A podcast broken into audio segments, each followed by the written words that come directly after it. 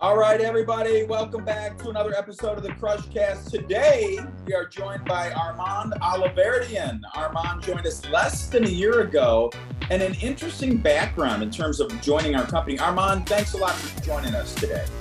Yeah, thanks for the invite, Jim. You are basically a category of one.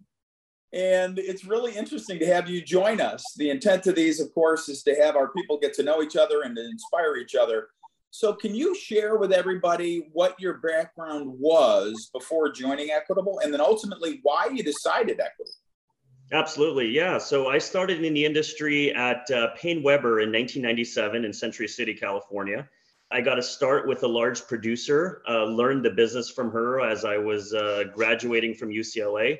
I got licensed in 99. Firm was acquired by UBS. So I got trained at UBS. Um, spent a couple years understanding the industry, building a, a, a client, building my clients, and uh, got recruited out to AG Edwards uh, as a second or third year advisor. I was, and uh, spent a couple years there, and decided that I wanted to jump into the independent channel. So I was an early starter into independence, late 2002.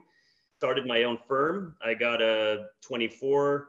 Um, did that for like eight or nine years and realized I was a one man shop and needed to do something different. So decided to move on to a firm called Waddell and Reed, where I, you know, what what they quoted as supported independence. I liked their model. I could continue to do what I was doing and then build a team of advisors. Um, so started with them. I stayed with them for 10 years. Uh, went up the ranks. Eventually was a complex manager and a market director for the West. And in my last role with them, I ran recruiting for the entire Western region of the firm um, until the LPL acquisition happened. And so I found myself uh, searching a new broker dealer with my skills that I had.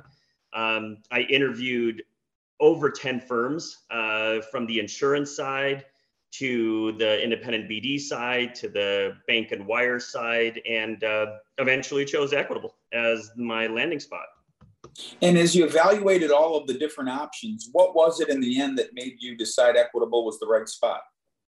Well, um, you know, I, I, did a lot of due diligence. I spoke to many senior leaders and presidents of a lot of firms, uh, you know, everywhere from Raymond James to UBS to Cetera Advisor Group. Uh, I spoke to some of the insurance uh, firms like Mass, Principal, Prudential, and I really wanted to understand, you know, the industry and all the things I had issues with at my prior firm when I was in the recruiting world. I wanted to see who had the right fit and model where I could be successful and uh, help build a. Uh, what I wanted to do was, you know, recruit top advisors to a firm. So all the important things I had to see, like I liked independence. I'd been in that channel for uh, quite a while, but I wanted to see a supported independent model you know, because I felt like the advisor migration out of banks and wires, especially with what was going on when I made the change. Obviously, the pandemic had a lot of people thinking about, you know, you, you don't need to necessarily show up to an office. So I, I did feel like we were, you know, the industry was definitely changing. And so I wanted to find a firm that had support infrastructure, the right platform, um, leadership. And your firm really was unique in that fact. And, and I found it to be a standout among everybody else in the industry. And what's your experience been like so far? So you, you come on board, looks good, sounds good, but what observations would you make about the organization, the culture, the people that you partnered with? Well, uh, good question. The culture I saw from the beginning. I mean, I, I got to um, speak to a lot of people prior to launching here. I liked what I heard as I launched, um, you know, I saw a great culture of leadership. Uh, I met with a number of our top advisors in the marketplace, and and liked how what I heard from them and their their sort of view on the firm because I like to see both sides, what a field leader thinks, what senior leadership thinks, and what a top advisor thinks, right? Yeah. Um, and and I got to do that due diligence prior to coming on board. What I did understand was, you know, we've got some amazing advisors and I, I, feel like there's so many options on the platform for them to grow that um, it, it, was just a, a, good a good place for an advisor to start their career build their career and retire. That that's what i sort of figured out. Um, what i what was i was pleasantly surprised on is you know I, I was familiar with lpl because of the acquisition of my firm by them. But for for our firm to be one of those the only independent firms having that platform that platform is just so developed that it was a big big important thing for me to see that we had that platform and that we were fully integrated with them. So i, I really like the lpl aspect of the firm. And then i like the investing in our leadership. You know that's unique. I don't think many firms today what i found invests in leadership and saw that as an important piece of the puzzle to support an independent advisor.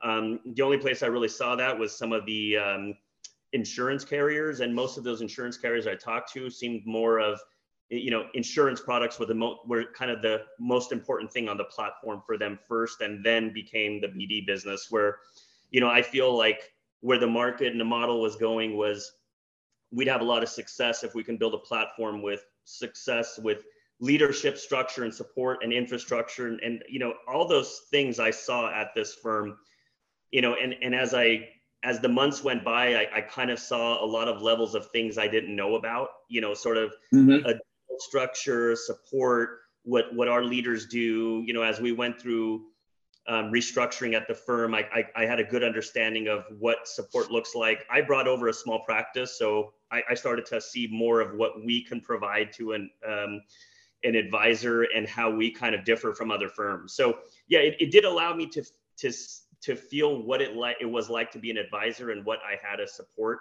because I I know the independent channel for over you know 15 years and I, I've been on a couple models in it so you know definitely I would say out of everything I've seen this is one of the best places I've seen as far as independence. As you're connecting with candidates that may be considering a move and you engage in discussions and you're helping them understand the opportunities here, what have you found are the things that they're most interested in about Equitable or maybe most surprised about? Yeah, you know, Equitable is not one of the firms they've heard about. You know, they they they equate the company to a product they might have sold 15 years ago or heard about, right? And yeah. on, on the accumulator side, on the variable annuity. But I would say many of them don't know our, you know, our relationship with Alliance Bernstein. Many of them have no clue we clear through LPL many of them don't know um, you know the difference between us today and where we were with AXA. So there is definitely a re-education that happens. Once the re-education is done, I feel like I'm getting a lot of excitement from every channel, whether it's bank, wire, or another independent. And I think the, the thing that draws them to us is uh, our, our independence with support, with structure, our, our deal structure, some of the things we'll provide them, like the benefits and things like that, kind of separate us from a, a lot of the crowd. Well, you're, with your perspective and your background, knowing all of the different players in the industry, I would imagine that you have a vision of what you think is going to happen in the industry going forward. If we go out two, three, four years, what kind of trends do you think will continue to magnify in the industry? Yeah, well, I think I think the pandemic has pushed independence more so than many other things. Um, I, I, feel like a lot of advisors at Morgans and Merrills and UBSs see that they don't have to show up to a branch. Most of them don't want to show up to a branch. Um, a lot of them have tasted what independence could be like working offsite. And so I think it's changed the dynamic and, and the mindset, not only on the advisor side, but what clients feel about the industry like clients don't necessarily need to go visit an advisor at an office and you know drive two hours and you know park and get their valet paid for and all that. I think that those days have sort of uh, gone by the wayside and i, I think the a client experience and the advisor experience have, have changed. Um, obviously with with zoom with teams you know we've got a way to talk to clients on demand on a weekend where they don't have to leave their you know living room. So i think that's changed and and i think the idea of you know having independence owning your business yet still having support from a firm is going to be critical. So you know where i see our firm is a, is a great sweet spot. We give them the product suites we give them the technology the platform we even hand them a laptop day one. I know i don't know of any independent firm that actually does that. We, we hold their hand into independence we give them support we allow them to brand we give them the right platform and I think I think what I see is people looking for independence, but not necessarily giving up some of that support they were accustomed to. So I think firms have to adapt to that sweet spot of what that looks like in the next three to five years.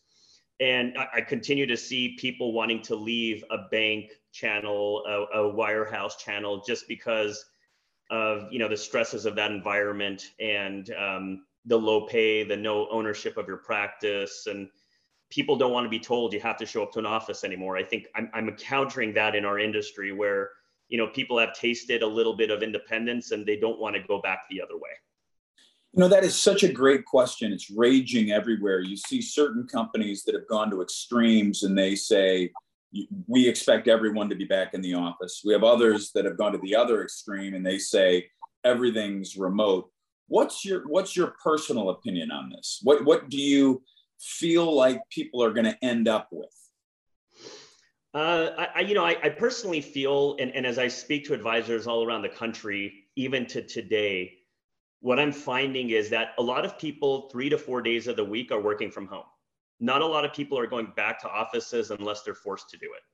So, you know, I think the work from home environment has become more productive for advisors. I think the idea of not having to drive and spend time in traffic and you know, do all the things you do in an office have changed. So I think people are adapting to that and they want that flexibility now.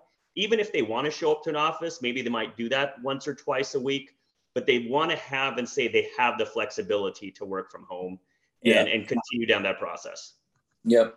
All right. Final question for you. What are the silver linings for you personally? Things that are better for you now than they were pre COVID, things that you'll never get back? Well, um, you know, I think working from home has made me much more productive. You know, I used to travel from my house in uh, Hermosa Beach to Sherman Oaks every day. So I battled the 405 freeway in LA for about two hours of traffic. And uh, that took a lot of time. Plus, I had to, you know, get ready to go to work and all that. And so, you know, my day really started at 9 9 a.m. Uh, and and today, I, I think you know, I can get started at 6:30 at on Pacific time, and so I just have more hours where I can get things done, and I don't have to leave early from work to avoid traffic. So that's a silver lining. I get more work done with the autonomy. I can plan my day out better. I can plan travel out to meet um, recruits better. So yeah, I think that's a silver lining, and I also think. Um, just the way the firm has adapted to working from home with our tech and platform uh, is is is definitely a silver lining. I think you know we we're we're ready for you know doing this for the next five to ten years with the tech we have today, and and I think we've got a great model for that. This has been a great discussion, Armand. Thanks very much for joining us. Appreciate you and all that you do.